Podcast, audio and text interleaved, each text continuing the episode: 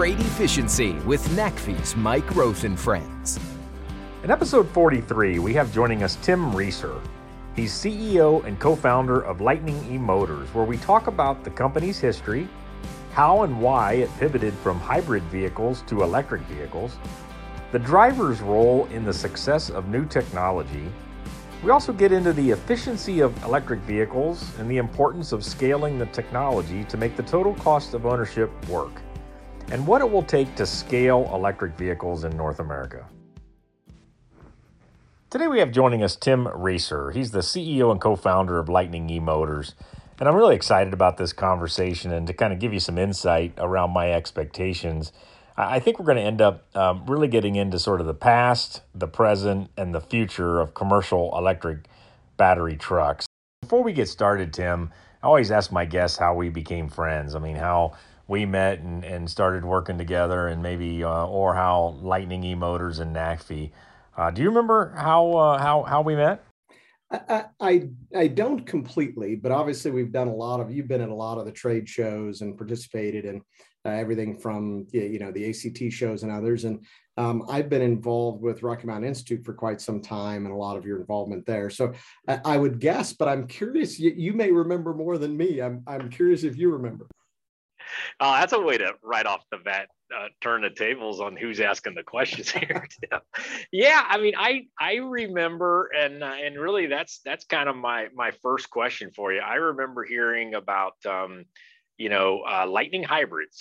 And so, uh, you know, and studying it, uh, maybe even back, oh yeah, probably back in my NAC Navistar days. So, um, uh, yeah, that's probably when I, I, first learned of a you know a company uh, doing some cool work in this space around electrification. So um, really, let, us start there. I mean, let, give us a little history on Lightning E Motors. I mean, uh, I don't remember the timing, but um, you know, and, and I'm really interested in the move from hybrids to I, I think your business now is fully battery electric and um, but take us through the history a bit of the company and some key moments and um, how you came to where you're at now. Certainly, Mike. So I co-founded the company in 2008 on a whim that uh, I, I, had come out of software and and IT uh, uh, previously, but I, as a mechanical engineer out of Colorado State, I always loved cars. Um, so when a, a, friend came to me and said, "Hey, I want to start a a hybrid car company to go after the X Prize," I thought that sounded like fun, and it would mix my passion for cars and mechanical engineering with my passion for software at that time in 2008. So we started the company in October 2008, originally to build a car, a 100 mile per gallon car for the X Prize competition.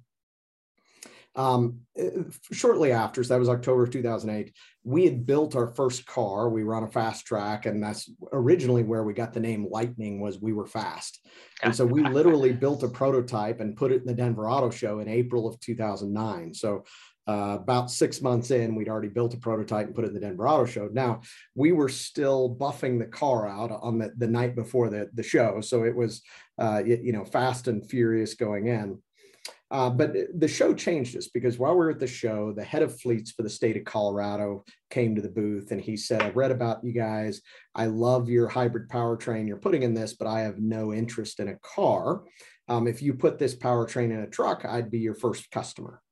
And I said, well, that's intriguing to me. And, and I'd always been, my previous business was always business to business before then. So I'd never really had any experience selling cars to, to consumers anyway. So I went back home and immediately started looking at the business plan and the business model. And I said, hey, I understand how to sell total cost of ownership. I understand what fleets need. At that time, gasoline was nearly five bucks a gallon in the US. So uh, I started doing some math and I said, hey, this pencils out for a fleet.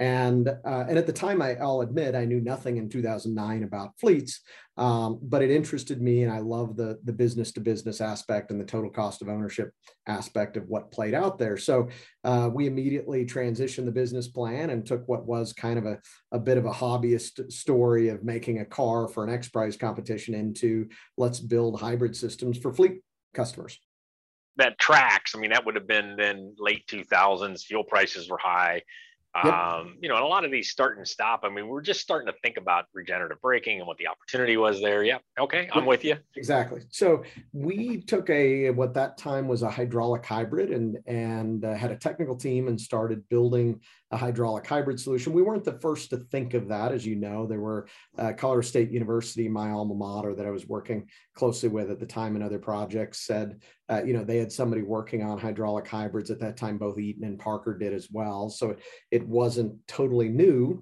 but we felt we could put it on uh, scale down into class three, four. Most of the work was in very large vehicles, so we thought we could take that idea and scale it down into class three, four, five uh, from the other people who were working on trash trucks with it, like Parker.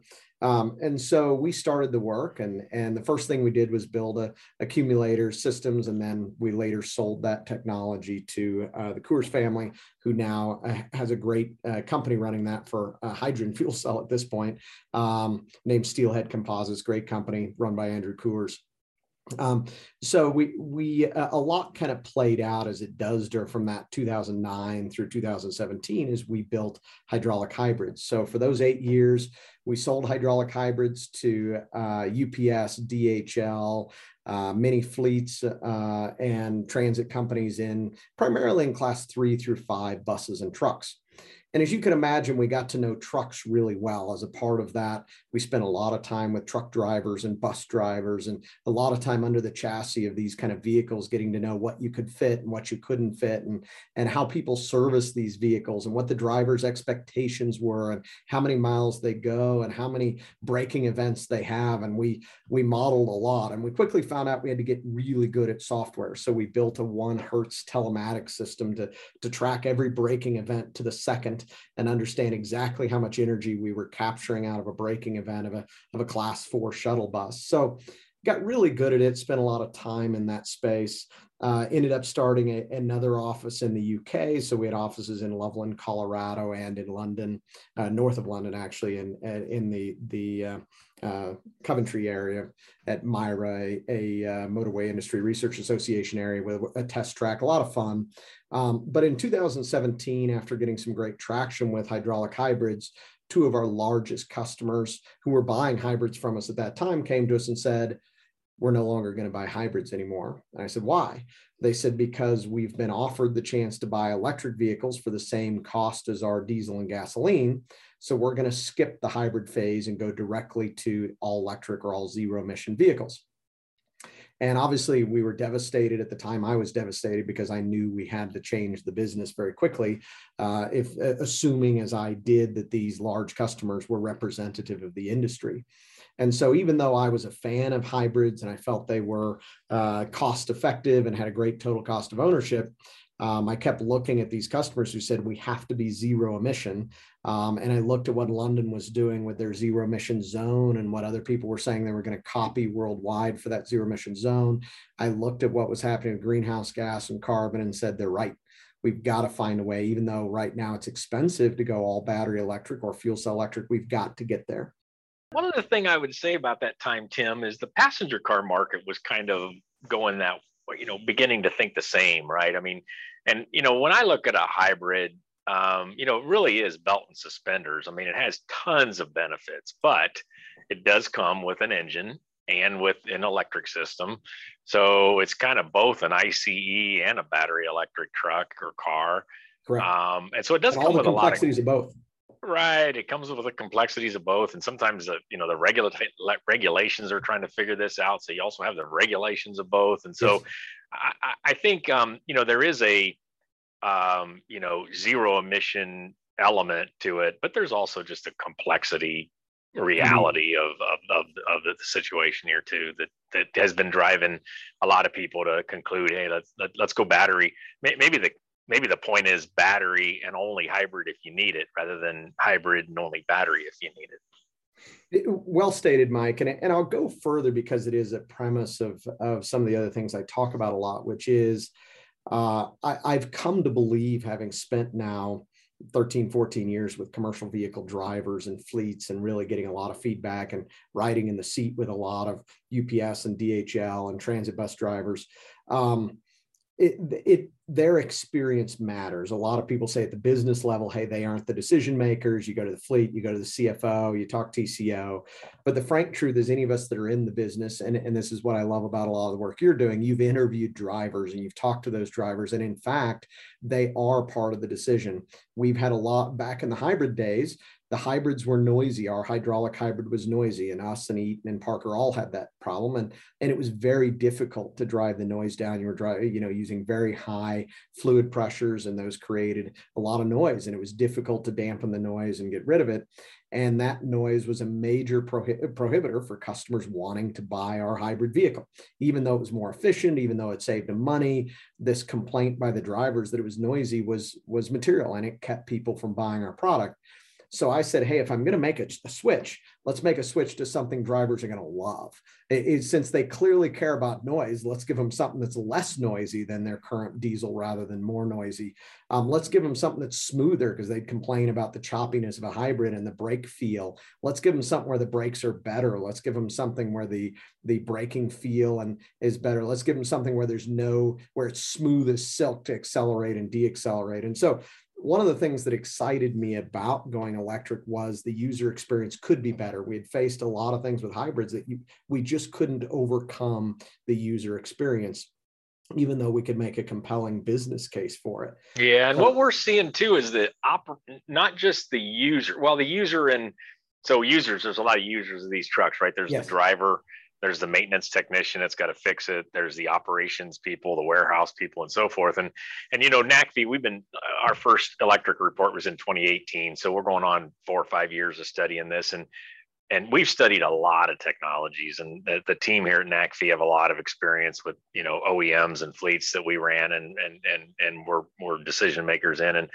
what keeps coming back to me with battery electric trucks is their there's just a plethora of benefits at the user level. You're bringing it up, and it, it and it, it just sort of some of them are, are what we've been coining uh, difficult to monetize benefits. So, you know, like you said, some of these decision makers might be saying, "Well, I don't care. The driver's lucky to have a job, you know, so he'll drive a loud loud truck or a quiet truck." but the reality is, if you've got to, um, you know, uh, keep to keep them, to attract them, to retain them, um, you know, it is uh, is a lot of money. And if you you know if you lose drivers because they don't like driving it, but it doesn't stop there. It's also the warehouses where it's quiet. Um, you know, we recently the, the team shared with me, you know, Home Depot's moving to loading tractor trailers and yard tractors inside their warehouses. So now, you know, if that's zero, you know, no emissions rather than diesel emissions, there's a lot of cost benefits to the fleet for for this. So um, you know, that's another whole area this electric truck side that that I think we're going to all start to really understand going forward and, and value. I fully agree, and and that's what excited me when I said, okay, I've got to make a really hard change. I've got to convince the board at Lightning to, uh, you know, stick with me here, even though we're going to pivot the company entirely to zero emission. Um, and thankfully, the board and my investors stuck with me. Uh, they believe me when I said there's a market for zero emission and we'll do it. And as you've pointed out, Mike, we've learned all sorts of other benefits. The drivers love them, the, the fleet managers love them, the, the maintenance people love them, that you can drive them indoors, you can, you can automate them and go to autonomy much easier. You can add safety features much easier. Uh, one pedal driving is a huge boon to everybody. And then just broadly the efficiency, which, uh, you know, isn't well spoken about, and this is your world, but when we move on our our class three product that's dyno tested so you get a really good comparison the the dyno test as a gasoline class three same exact vehicle shows that vehicle getting about 14 miles per gallon average city highway um, ours is getting 66 miles per gallon city highway on the same dyno run. So dramatic difference in efficiency that is hard to argue with. You can argue, you know, where did the energy come from, but you can't argue with the fact, regardless of where the energy came from, it's four to five times more efficient.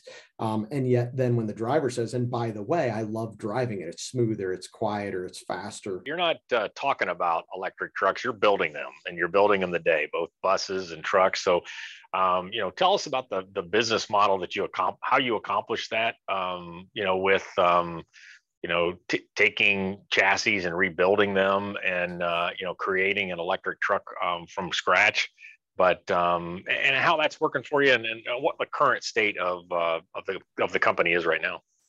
Certainly. So when we looked out again, as we said, okay, we're going to go electrify something, we had, we did it with the foundation of we knew the fleets well, we knew their vehicles, we knew what they needed out of their vehicles, we knew how much range they needed because we had telematics from all that from our hybrid days.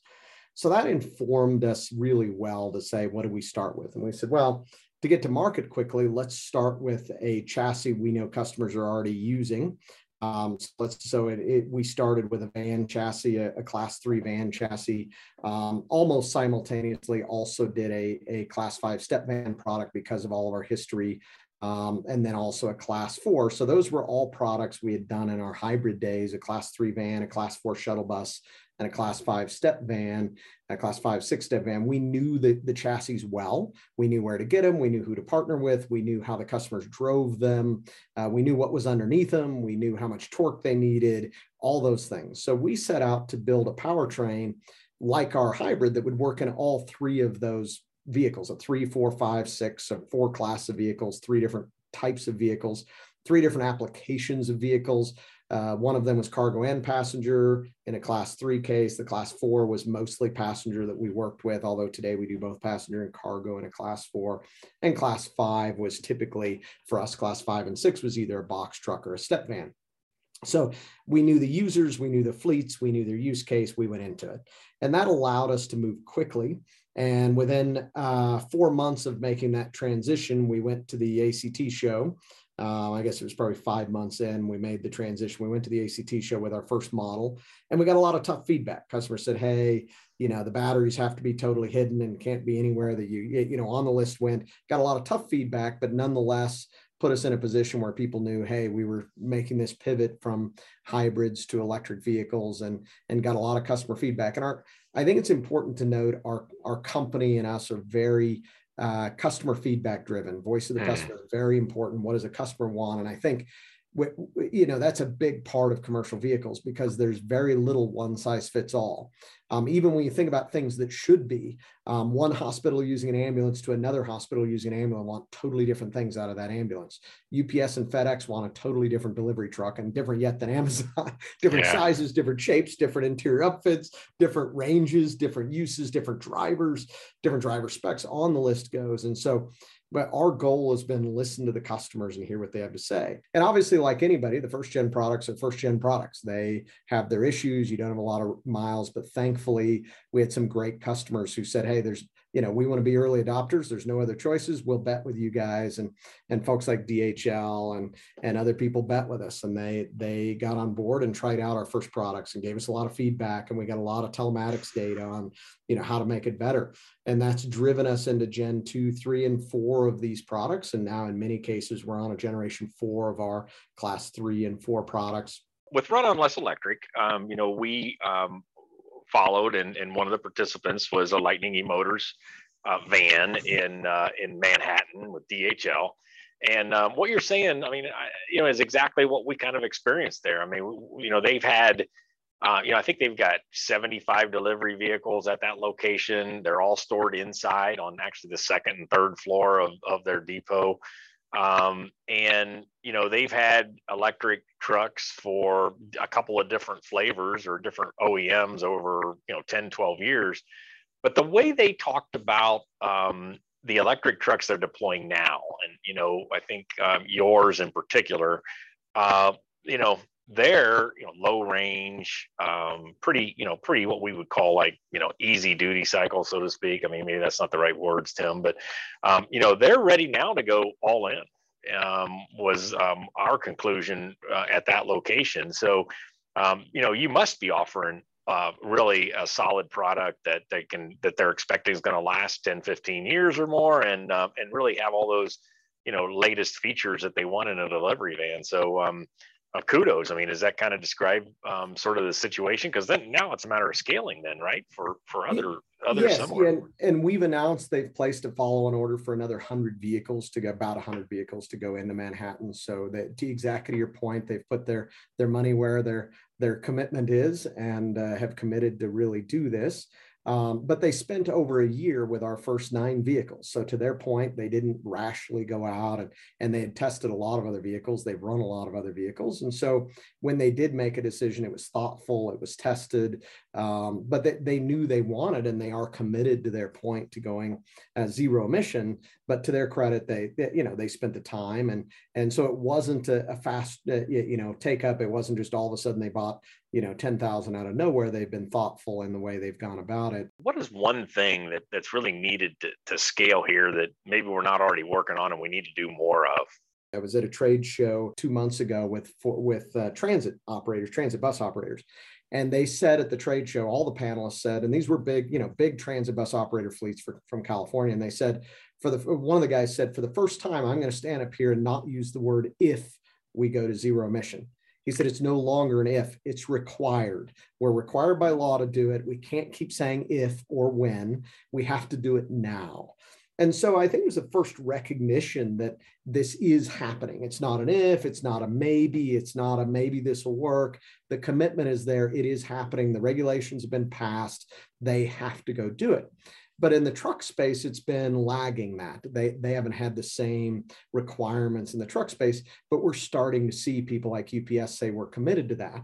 And people like DHL and people like FedEx saying we're actually going to commit to this, not just wait for government grant money. So I think one of them is this regulatory commitment is happening and people are waking up to that, and that will be a driver uh, rather than just waiting for, for the government to give them subsidies to buy the stuff and keep it an experimental fleet.